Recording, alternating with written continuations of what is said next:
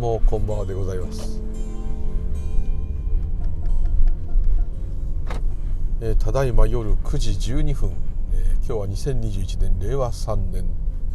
えー、2月16日の火曜日ですね。これからあ練馬区富士見台から自宅へ帰ります。ムリュウリュウでございます。今日もよろしくお願い申し上げます。というところで、えー、早速録音開始。さあ何が喋ろうか。何何が出てくるか。同じことしか出てこないか、はい、昨日ちょっとその今までの体験というかお前さんの分かってることをまとめてくれよという、えー、話がありましたので、えー、また同じような まあ本当身も蓋もない体験のお話をさせていただきました。で、えー、昨日ですね、えーまあ、昨日だったんですけど同業他社の方とまた喋っていて、えその方がですね、えー、まあこれはしょうがないというかそんなあのすごい仏教オタクとか何か僧侶だとかあ何かの信者だとかスピリチュアルを本格的にやってるとかそういう方じゃないんで、えー、当然しょうがないんですけどもこう摩訶不思議な出来事。私も何回か録音させていただいておりますけども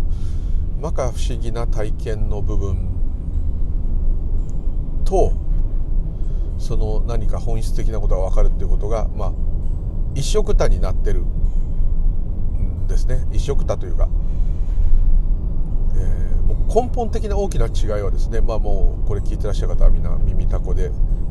えー、お分かりかと思うんですけども。例えばですね、えー、なんか霊媒みたいにですねいろんなこう守護霊が見えるとかあ何かあそこに幽霊がいるとかそれをお祓いするとかなんかそう供養するとかそういう超能力超能力っていうのかな、まあ、とかあと、まあ、不思議な摩訶不思議な神通力、まあ、超能力とかですね。その人がどういう人だか生まれてから今までのことを全部当ててしまう人とか、えー、またはまあ予知がある程度できる方とか、まあ、完璧っていう人はなかなかねちょっと見たことないんですけども、えー、特に予知の方はですね。はい。えー、ただまあ、うん、不思議なこと、ね、私も竜を見たとかですね、えー、キュービの狐を見たとかそういうもののけの話大好きですね。でこれが何か仏教的な修行によってそういうことが起きるとか何かそういう神通力霊力分かんないですけどそういう言葉が正しくあるのか分かりませんけどもそういうものが備わってくるとかちょっとそんなようなこととですね、えー、と、まあ、いわゆる無我とか縁起とか無常とかいう仏教の、まあ、悟りの部分というか、えー、そのことと本質的なこととが、まあ、関連してるというか、まあ、その延長線上に何かそういう下脱とかがあると。えー、確かにですねブッダのお弟子さん、えー、ラカンさんたちの中にもですね多くの方があのえー、いろんなそういうことが分かる方っていうのはいらっしゃったというのはあるんですけどもあくまでそれはあ特にモッガラーナ尊者とかそうですかね。木蓮上人とかもそうですかね、えー、尊者か、えー、羅漢さんたちもそう神通力第一っていう人もいましたからね。あの動物ブッダ自身もそうですけど動物の中に乗り移るっていうか、えー、どういうふうに思ってるのか分かるみたいなねそういうのもございましたんで、え、えー、そういうのも悟ったとか何か分かった後にですね、えー、出てきたんであればあそれはそれで、えー、一つの、えー、まあ副産物というかそういうことになるかもしれませんけどもおそらくそれと本質的なことが何か分かっているということとは全然違うこと違うというかですねまあ2種類しかないと言ってもいいんですけども、えー、例えばですね、え、そういう話が大好きなんですが全く分けて、えー、分けて話すというかまあよく息抜きで、えー、この世で不思議な現象を体験した話なんて自分してますけど、えー、でもっと言ってしまえばあ昨日話したあ自分の体験これも体験となって自分の人生の一部になってるわけですからこれはもう全部私なりの考え方の私だけの世界の話で本質に触れてる時は私はいませんので、えー、何も起きてないですから分かりません、まあ、ないんですね、えー、そういうことなんですけどもどうしてもそれを体験した感想を述べていくってことはイコール同じことになってしまうこれはもう本当にあの海外旅行行った時にそこの国はこんな国だったよとか言って話してるのと全く同じことになってしまってるんですね。ですので本質をバシッと言い当ててるという言葉は一つもないと。非常にこうちょっと仏教フリークですからあれですけどあの縁起無我無常涅槃っていうのは本当にすごい説明のうまさというか短い言葉で一発で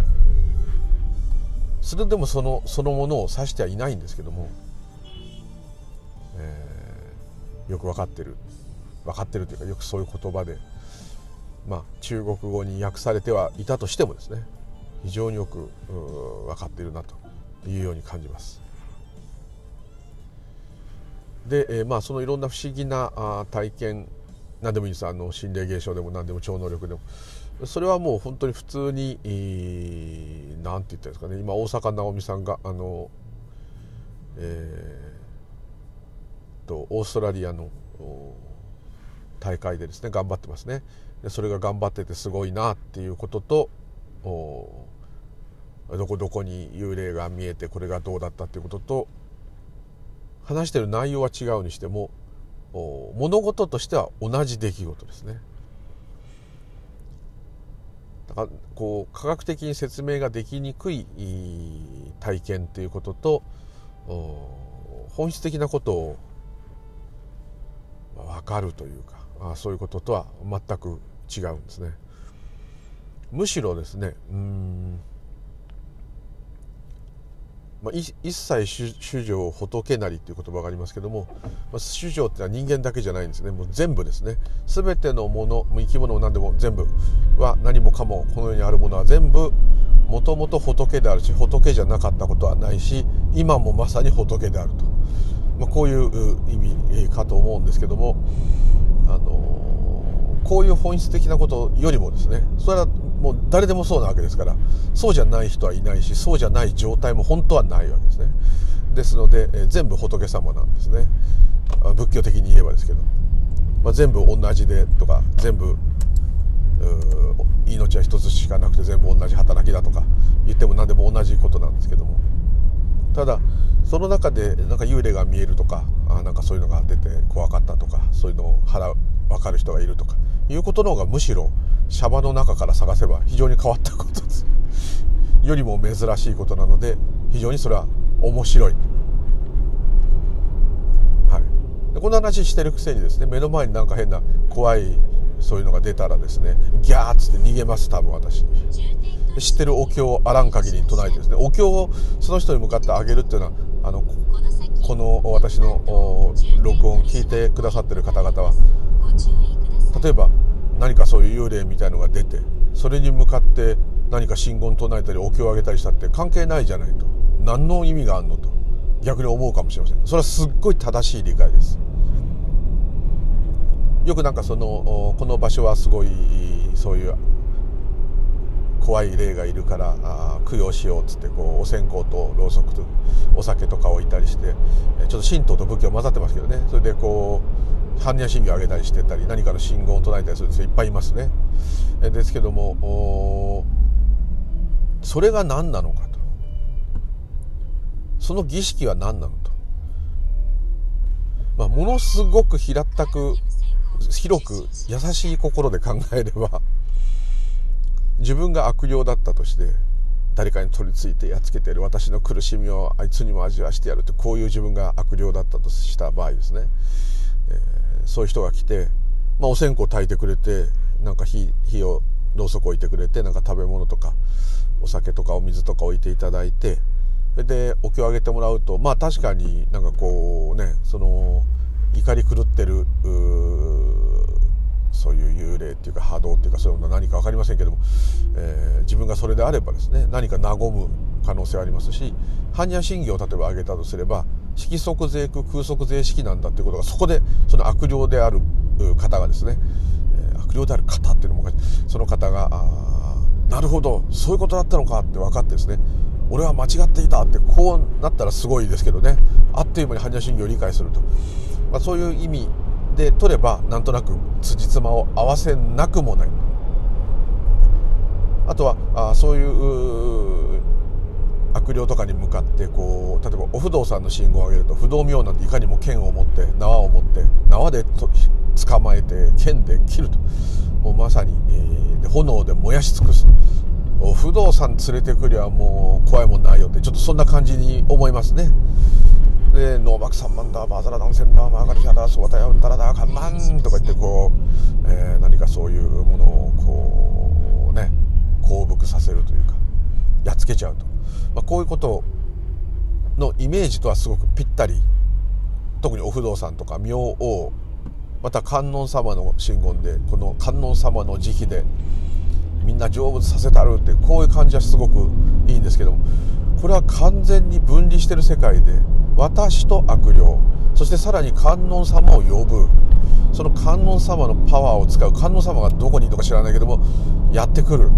呼ばれたらやってくる。でその行者の行者か霊媒の力を借りて、えー、そういうものを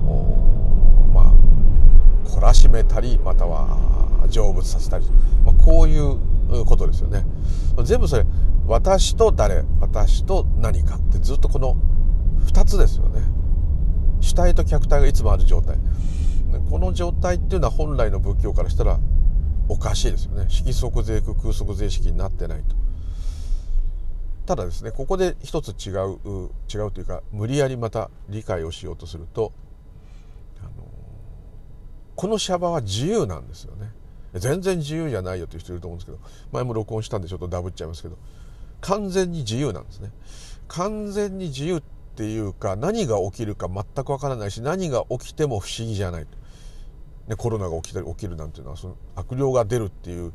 ところよりもよっぽどコロナの方が世界中の人を苦しめてますね。そういうのを見ても分かる通り、まあ、本当に怖いのは本当にシャバに起きてくる現象なんですけどまあそういう悪霊がいるっていうのも現象だと。すればですね、えー、まあ、それがどういう状態か分かりませんけど、まあ、そういうのがあるというのもある意味自由。要するに何が起きるかわからないという意味です。自由っていうのをどうしてもね私もそうなんですけど取り違っちゃって私は自由になりたいとよく言いますね、えー、ですけども、ね、自由の女神なんていうね言うぐらいですからあれなんですけどもでも実際はですね自由っていうのは自分にとって都合のいいことばかりが起きる。または自分の願った通りに何でも叶う。これは自分にとって都合のいい世界なんだって。自由な世界ではないですね。自由な世界っていうのは何が起きてもいい。何でもありっていう意味ですよね。本当の意味で言えば。私が自由になるっつっても私にとって嫌なことが起きるっていうのは自由じゃないわけですよね。でも自由っていうのは何でもありなんだから私にとって嫌なことが起きたってそれも自由でしょうと。極端に言えばそうですね。だから仏教でいう自由っていうのはシャバが自由っていう意味はそれ全部含んでるんです。何でもありっていう意味ですね。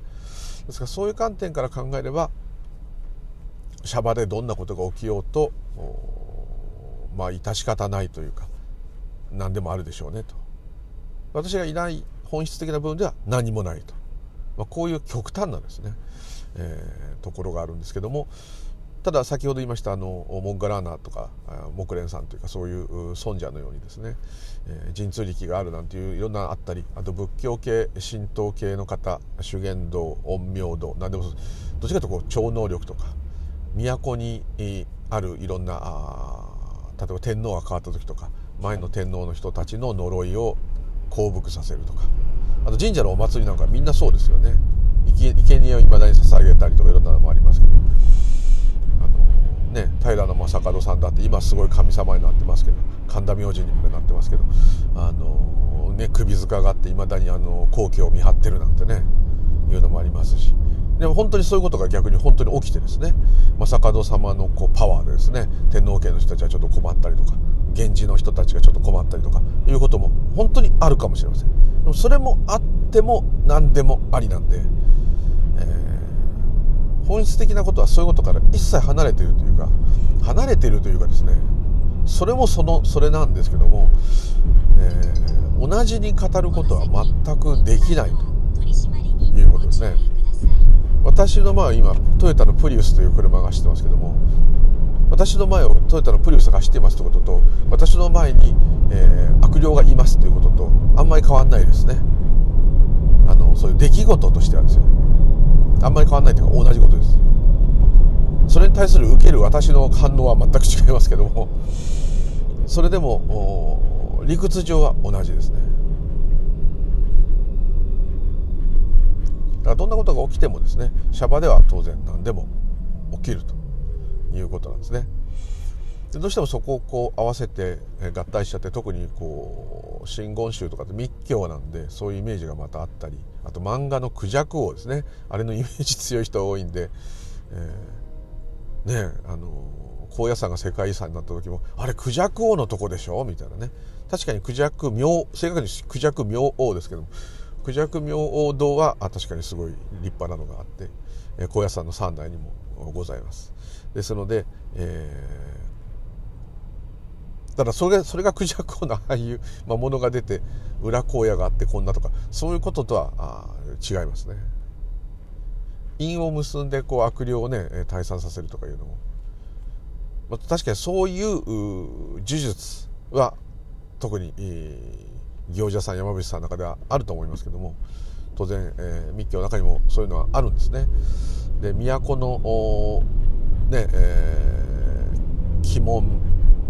役のある方角に比叡山建てたりとかですね伏見稲荷置いたりとかああいうのも大体そうですよね。その京都の都を守るために、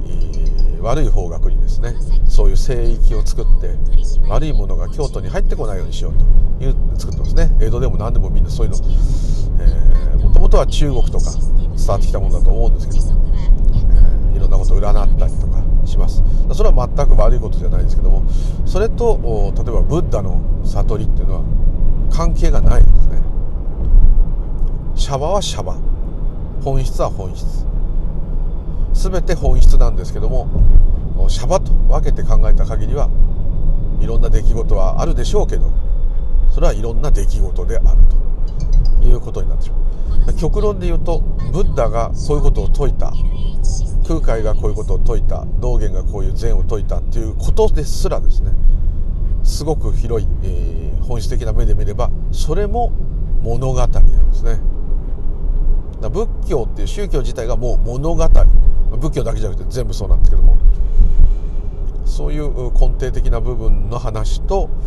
何かそういう摩訶不思議な体験するような謎の現象とはまあ、ある意味はっきり言ってしまえば関係がない関係がないっていうかまさに今この瞬間がそれなだけなんですね。平たく言っちゃうと平たくというかまあ分析してというかあ言ってしまうとそのような話をすることが今私の口から起きていますね。そのような説明することが起きている。私は車を運転している。録音している。これだけです。これ以外のことは全部データです。よ考え方です。でもし私の前に悪霊が出てきてギャーってなったらですねそれがあったということです。特にそこに、うん、本質的な部分での意味はないですね、まあ、意味はないんですけどね。意味があることは本当はないんですけどもまあまあと言ってしまえばブッダのさっき言った、えー、縁起、えー無常無我涅槃も方便なんですね、まあ、非常にこう難しい、まあ、そこまでがちょっと難しいんですけども。ただまあそういう不思議な現象ができるようになると悟れるとか。そういう超能力が湧いてこそ聖者なんだと。いうところはどうだろう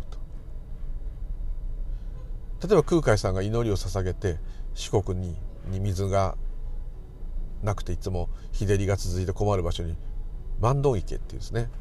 えー、池を作りましたけども、まあ、池っていうかもう湖みたいな水がめを作ったんですね。そうすると雨が降らない季節でもそこのお水を使えば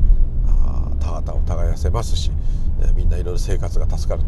と。そういうのをこう、まあ、平安時代ですから初めてその中学中国渡って遣唐使船で行って帰ってきた空海さんが、えー、建築学を学んでですねいたので、えー、水をこう貯められるような設計ダムみたいな設計ができたわけです。扇状にしてこう突っ張ることによって非常に頑丈な壁を作れる。それによって、えー、空海さんが設計していろんな人に指示してみんなで作ったわけですね。でそれを作ってる最中空海さんがいろんなあの呪術で祈りを捧げたりみんなの力があ出るように、えー、いろんな呪術修法を収めたんですけど。そのまあそれは平安時代っていうのもありますけど、え、それは多分空海さんは多分全部分かっていてそれを成し遂げるのも縁起ですし、え、なしみんなのためにのみんながそういう仕事をやれる力が湧くようにこうパワーを出るようなえ呪術を捧げたっていうのは事実なんで、ま、それが超能力と言ったり何かちょっとこう怪しげなことであるというふうに捉えれば確かに、そういう儀式であったと言えます。でこれはまあ普通にごま炊いたり、えー、何でもごま炊かなくてもですね何かみんなお坊さんが集まってお経をあげたり何か、えー、本尊様供養してお札を配ったりっていうのも、まあ、理屈で言えば同じことですね。ですけども本当の本当の本質とはちょっとねずれてるかと思いますしおそらく空海さん分かってたと思うんですけどもそれをやることによってみんながこう力が出ますよね。天下の空海さんが拝んでダム建設をしてるわけだからよしやったるぞと。仏様がついてんだ任せろと。空海さんが頑張って祈ってんだと。空海さんが絶対できると言ったんだからできるんだと、まあ、こういう力背中を押すようなそういうものはあったと思います。ですけどもそこだけを取り上げちゃうと。逆にこの近代的になった現代になってこそ逆にそういうのをみんな求めますからね、えー、念力っていうかなんていうか法法術っていうかなんていうかな法力というのかな。なんかそういうような感じの方にむしろ興味がいって特に弘法大師空海さんはイメージだとこうねまあ高野山のああいう宣伝もちょっとあれですけどなんか神秘のなんかこう特殊な能力を身につけるための修行みたいな。大超能力者みたいな。能力がすごい高い超能力者であったことは間違いないんですけども、えー、こう何かものを念力で動かしてとかそういう感じのことでないしもしそれが仮にもし仮ですよ。できたとしてもそこは空海さんを褒める部分ではないと思いますね。やっぱ民衆に仏教を広めたっていうことと一般の民に、えー、仏の教えと慈悲をお伝えしたいっていうここがやっぱ最大のポイントでそのためには朝廷とくっついてお上とくっついて、えー、やっていかないと日本中に影響を及ぼせなかったと、まあ、最澄さんもの方がもっともともと国葬ですから上です上の格が上の人ですからそうだったと思うんですけども純粋なそういう思いでやってらっしゃったと思いますね。道元さんにしても親鸞さんにしてもやっぱりこうみんなに全ての人にこの真実を伝えてですね、えー、慈悲の国にすると。そういう気持ちが確実にあったと。でそれを後押ししてくれるとかそれを働かせているのはまさに縁起の世界の中の命のパワーだと。でこの命のパワーをある意味炸裂させてたと、ま、そういう方たちなんだと思うんですね。そこのやっぱちょっと不思議な部分だけ取り上げるとすごく摩訶不思議な超能力者空海みたいな。密教っていう言葉がまたこうさらにですね不思議なイメージ不思議な呪術いっぱいありますね、まあ、ごま炊きを筆頭にですね。いろんなことします。印を結ぶだけでも変わってますね。術の数え方も変わってます。いろんなことやりますね。いろんな鳴らし鳴り物鳴らし物を使います。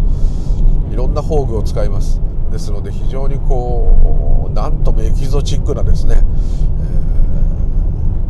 ー、不思議なこう神様仏様みたいな力がこう来るんじゃないかと。そういうパフォーマンス、まあ、まあ、僕私はあれライブだと思ってるんですけどね。駒滝はライブ。コンサートと一緒。ね。ですね。みんなで信言唱えて太鼓叩いて弾いたいたらですね。それはもうライブですよ。すっきりしますよね。そういうものだったと思うんですけどね。そこで摩訶不思議ばっかしに行っちゃうともう全然仏教じゃなくなっちゃいますんで、えー、なんともちょっとそこは難しいとこなんですけども。ただですね、えー、座禅や瞑想やってらっしゃる方これ聞いてらっしゃるいただいている方の中で多いかと思うんですけどもあと何か唱えたりという方も多いと思うんですけどね、前もビギナーズラックの話しましたけどもやっぱりこうすごくちょっと不思議な体験は起きると思います。やっぱ普通じゃない状態に普通にこれ働いて食べて寝てとかいうのと違う状態テレビを見てるとかスマホをいじってるとかそういうのとまた違った状態になりますから要するに何にもしてないのに何かしてるみたいなんですね。何とも言えない感じですよね。もうあえて何にもしないっていう感じですもんね。そういう状態って通常はないんですよね。寝ちゃってる時は別ですけど。ですので、えー、て言ったらいいんですかね。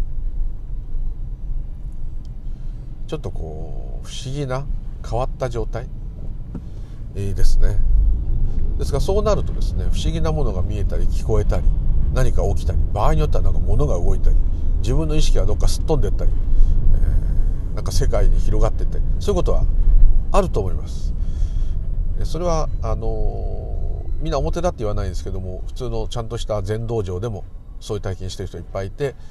そうすると大体師匠に怒られちゃうんですけどもでもまあある意味こう編成意識というかちょっとこう普段ないところに行きますんで、まあ、だんだん何かにこう分かってくる一つの道しるべなりますしちょっと摩訶不思議があった方がですね私なんかの場合は面白いともうちょっと続けようかというですねそこの摩訶不思議を追い求めるようになると、えー、これはもうすごい、えー、禅道場だったらぶっ飛ばされちゃうあれなんですけども特に真言宗ですとそういう傾向が強くて、まあ、ちょっと師匠によってはですね不動明王が見えたって言ったら大拍手するとかですね、えー、ろうそくの炎を見てたらその炎の中に大日如来が見えたってすごいとかちょっとそういう人もいなくはない。ゼロではもちろんない。でむしろそういうお坊さんの方が一般的に受ける。ですね。本当にただこう真面目にただ話すっていう人よりもやっぱちょっとこうねオカルトチックな神秘的な現象を起こしたり何かそういう話をする人の方が面白いですよね。それはまあそういうのはあると思って私もそういうのは嫌いじゃないですよ。嫌いじゃないです。大好きなんですけども。それはそれと。シャバのおもろい話というふうに完全に分けとかないと神秘主義みたいなですね超能力主義っていうかですね超常現象とかねそっちになっちゃうんですね。それはもうね「あのムー」っていう雑誌もありますけど私の「ムー」は「ムー」ですから「う」う「う」がつくんですけどね。あのムーじゃないんですけどね。それはどうでもいいんですけど。あのそれとかねああいう本と同じかなと。はい。ちょっと思います。ですからそれ系を求めてるでそれ系がですね実はあのスピリチュアルにもいっぱいあると思います、えー、守護霊天使、えー、なんだあ、えー、ハイヤーセルフ。どれがねどういうことかはっきり私分かってないんですけどね。アセンションもそうかもしれない。風の時代とかですか今。とかいうのもちょっとよく分かんないし、えー、分かんないじゃんそれをバカにしてるわけじゃなくてですね。シャバでは何でもあるんです。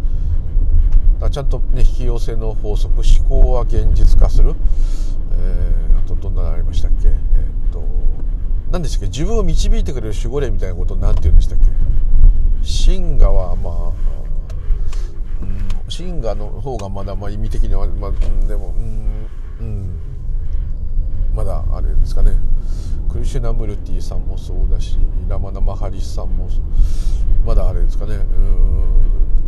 何でしたっけ？自分を導くそういうリーダーじゃないやえっガイド？自分のガイド？ガイドっていうんですかね。ちょっと分かんないですけど、まあ、そういうのとか、まあ、そういうのがあってもいいしそういうふうに何か体験した後にそういうふうな形で理解が深まるっていう方もいらっしゃると思うんでそれはそれで全然はい。いいんですけども。そこばっかしにこう例えば私竜の話するくせにですね竜使いとかなんかああいうのが流行ってるよってスピリチュアル詳しい方に言われた時にあなたもねそういうのを竜使いじゃんみたいな。竜を使うことはできるかよとかちょっと思うんですけどまあそれと無我とか空とかいうこととか全くつながってこない。はい。思いますね。ただ一つですねシャバだから何でも起きるんですけどもまあ、竜にしろキュービーの狐にしろもののけみたいなのにしろ何か座敷わらしさんにしろ誰でもいいんですけどそういうのがいたって何の問題もないですよ。そんなの科学的におかしいよっていうのはそれは科学を信じてる信仰してる方からしたらおかしいかもしれませんけども脳が作り出してる幻想かもしれません。それは何でか分かりませんしそういうのが写真に撮れるのはおかしいとかそういうこともあるかもしれませんけども、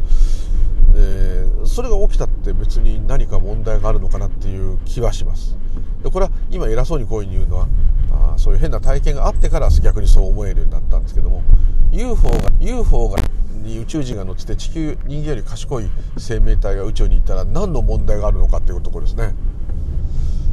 え、でもし仮にこの我々も DNA 操作で宇宙人が作ったと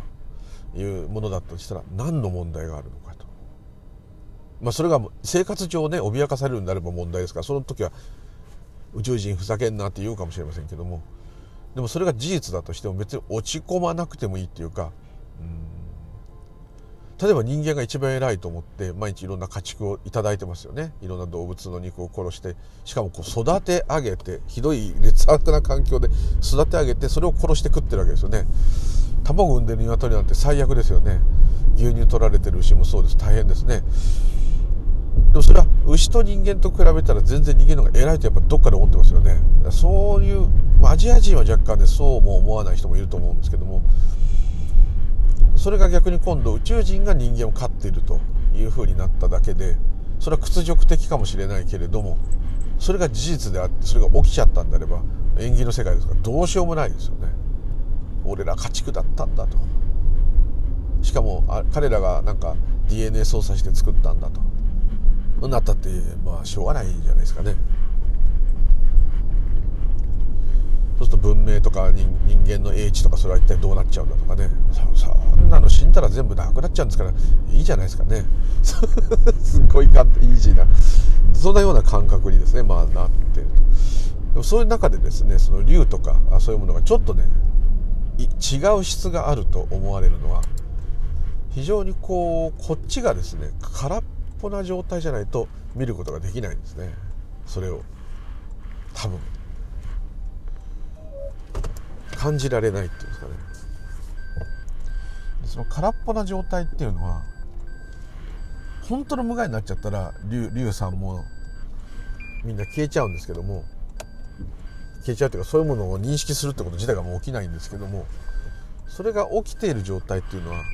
少しいつもの私よりは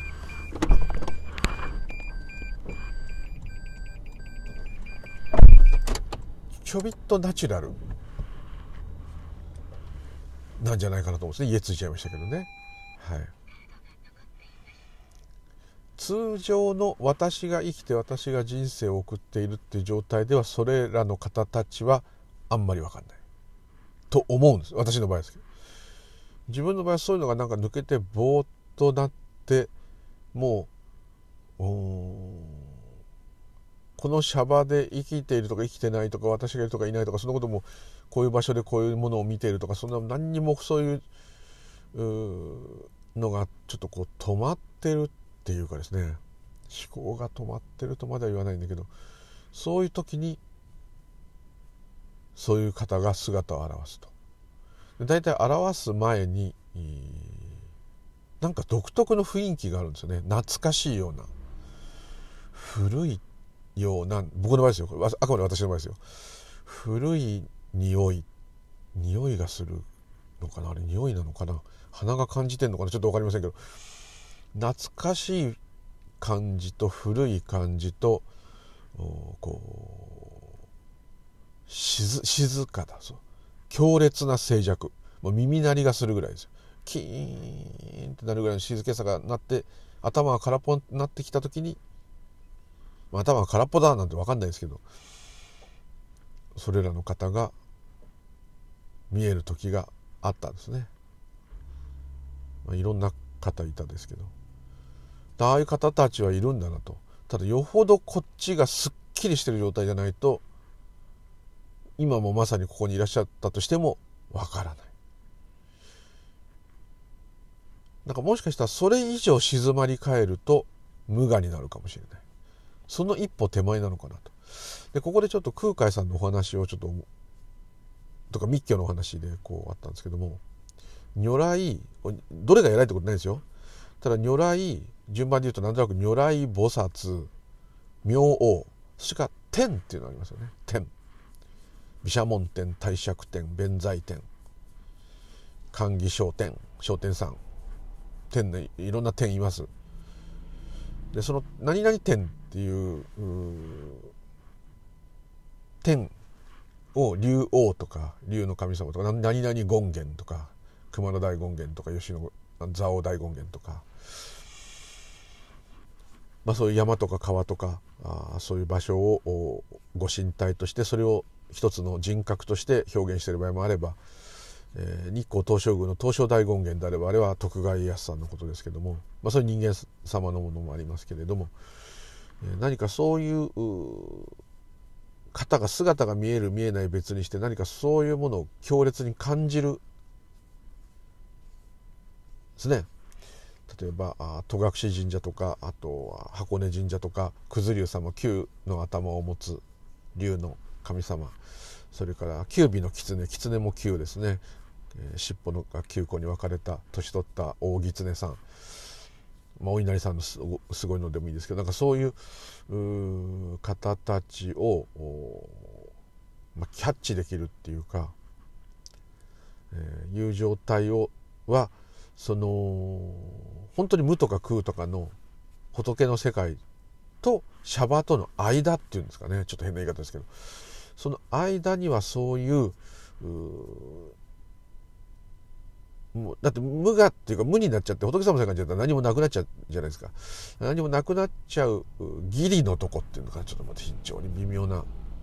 でもまあ説明としてみればそれもシャバの出来事なんですけどね。ただ感覚的に普通にこうキャッチできないんですよね。こっちが何かに執着してないっていうよりはもうこの私っていうのはかなり引っ込んじゃってて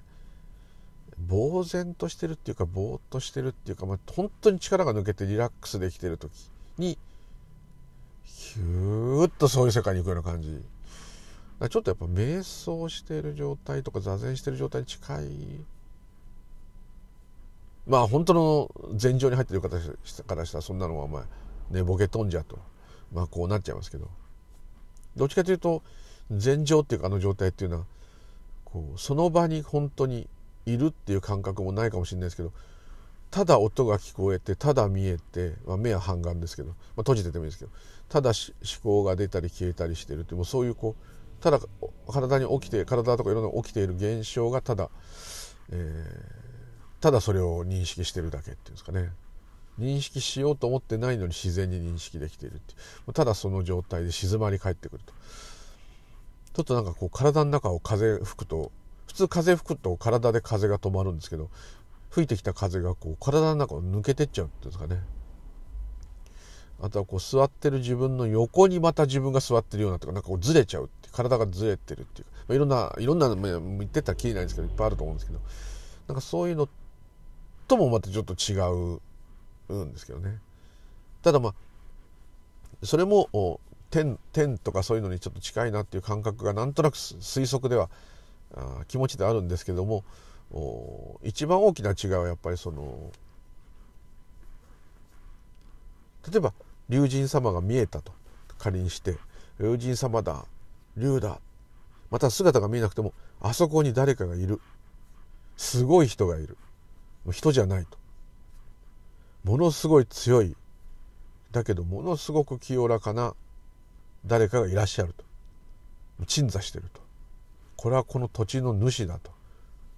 山のせいなのかなんか分かんないけどちょっともののけ姫みたいな話、まあ、私はそはちょっとそういうふうになるなった時はまああったんですけど。そうなるとこの周りの普段聞こえてる音も聞こえなくなるっていうかヒューってこう吸い込まれるというかその情景が変わるっていうかですね。ちょっとそういう感じなんですけど。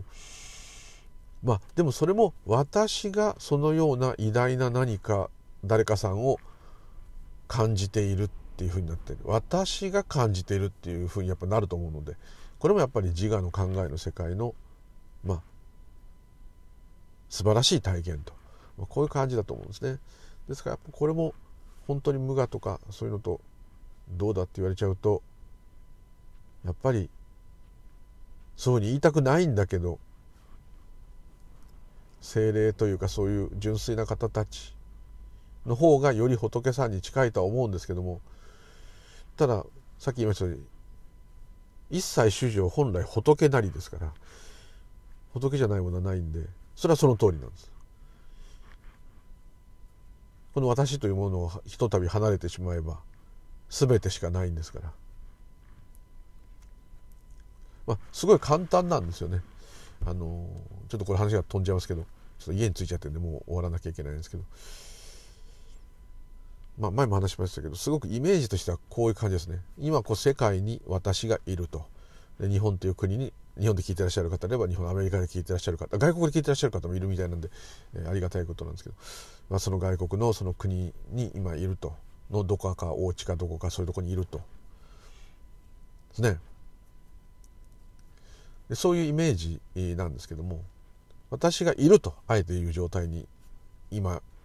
いていただいてというか、まあ、いらっしゃると思うんですけど。その状態でですね自分だけが消えたら何が残るか見てほしいんですよね。想像してほしい。今この世界に自分がいます。あいます。体があります。体が自分と思ってもいいです。自分という感覚でもいいです。この私だけがドンといなくなったのに私という意識私という意識じゃないんだけどもちょっとまあここはね説明ができないんでもう無理やりそうします。いいです。私という意識が何かこうキャッチできる認識する意識があったとして私だけが消えると何が残るかっていうことです。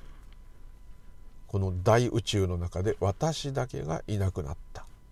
世界を見てたらどうですかね。自分がいないんですよ。自分だけいないんですよ。宇宙を引く私は宇宙。本当は宇宙ごとなくなっちゃうんですけどまあそこはちょっと置いといて。ちょっとイメージだけど。全部ですよね。私がこの世界で生きてると思ってるこの私自体がいなくなっちゃったら何が残るかっつったら私以外全部がある。ですね。簡単ですね。私がいなくなっちゃうと全てだったってよく言う人がいる。あとワンですとか言い方する人、まあ、これこれが全てではないんですけどもね。一つの一つの一別の部分なんですけどもちょっとあえてその説明しようとすると、はい、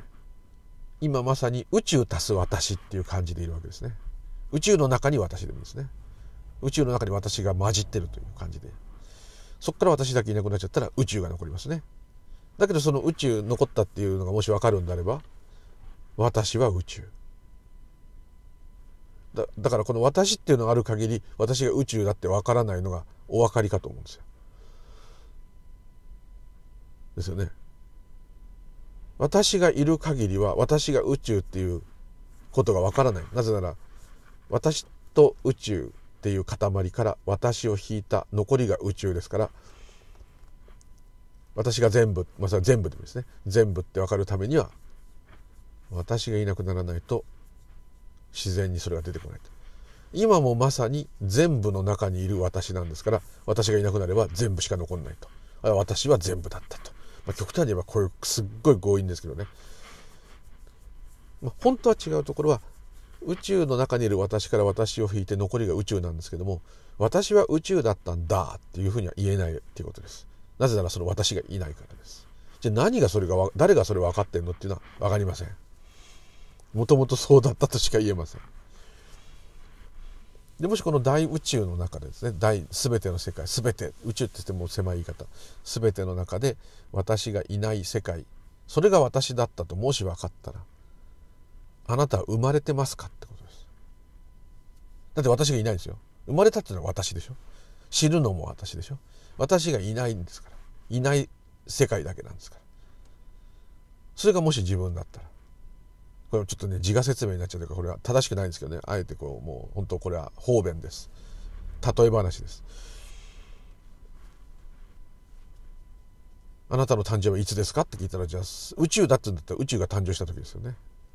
あなたが死ぬ時いつです？いつですか？って宇宙がなくなる時ですよね。ですね。私がいるから私は生まれました。私は死にますってこうなるわけですね。極端に言うとちょっとすんごい悪い式なんですけど多分これ聞いてる人知ってる人いたら怒られちゃうと思うんですけどそのことを言うから全部が私ですとまた私が出てきちゃうだろうってこう文句言われると思うんですけどじゃあどうやって説明したらいいんですかって、まあ、こう逆に。そういうところなんですその式すごい簡単な式から分かる通り私がいない時は全部。私が戻ったら全部の中にいる私。はいこういうことなんですね。でそもそも今は全部しかないわけです。本当は。誰もいないんですよ極端に言えば。この何億人といる人間が実はいないんです。そういうようなものが動き回ってるっていうのはありますよ。ですけどもそれがそれぞれ私だ私だ私だ誰だ誰だ彼だってこう思ってるだけであってそれが思ってるだけなんであれば本当はないと。全部しかないと。しかもそれが変化し続けてると。まあ、そういうことですね。全部仏様だっていうのは全部全部っていうのが仏様ですから、えー、仏様の世界の中で生きてる私この私が消えたら仏様しか残らないと。ということは全ての人々も全てのものも人間じゃないものも何もかも全てがもともと仏様だと。こういうすんごいひどい数式ですけど、はい、下手な説明をさせていただきました。はい、同じ話してますね。はい。よくこんだけ同じ話するわ。すいません。ということで、どうもありがとうございました。またよろしくお願いいたします。無理でございました。どうも。失礼いたします。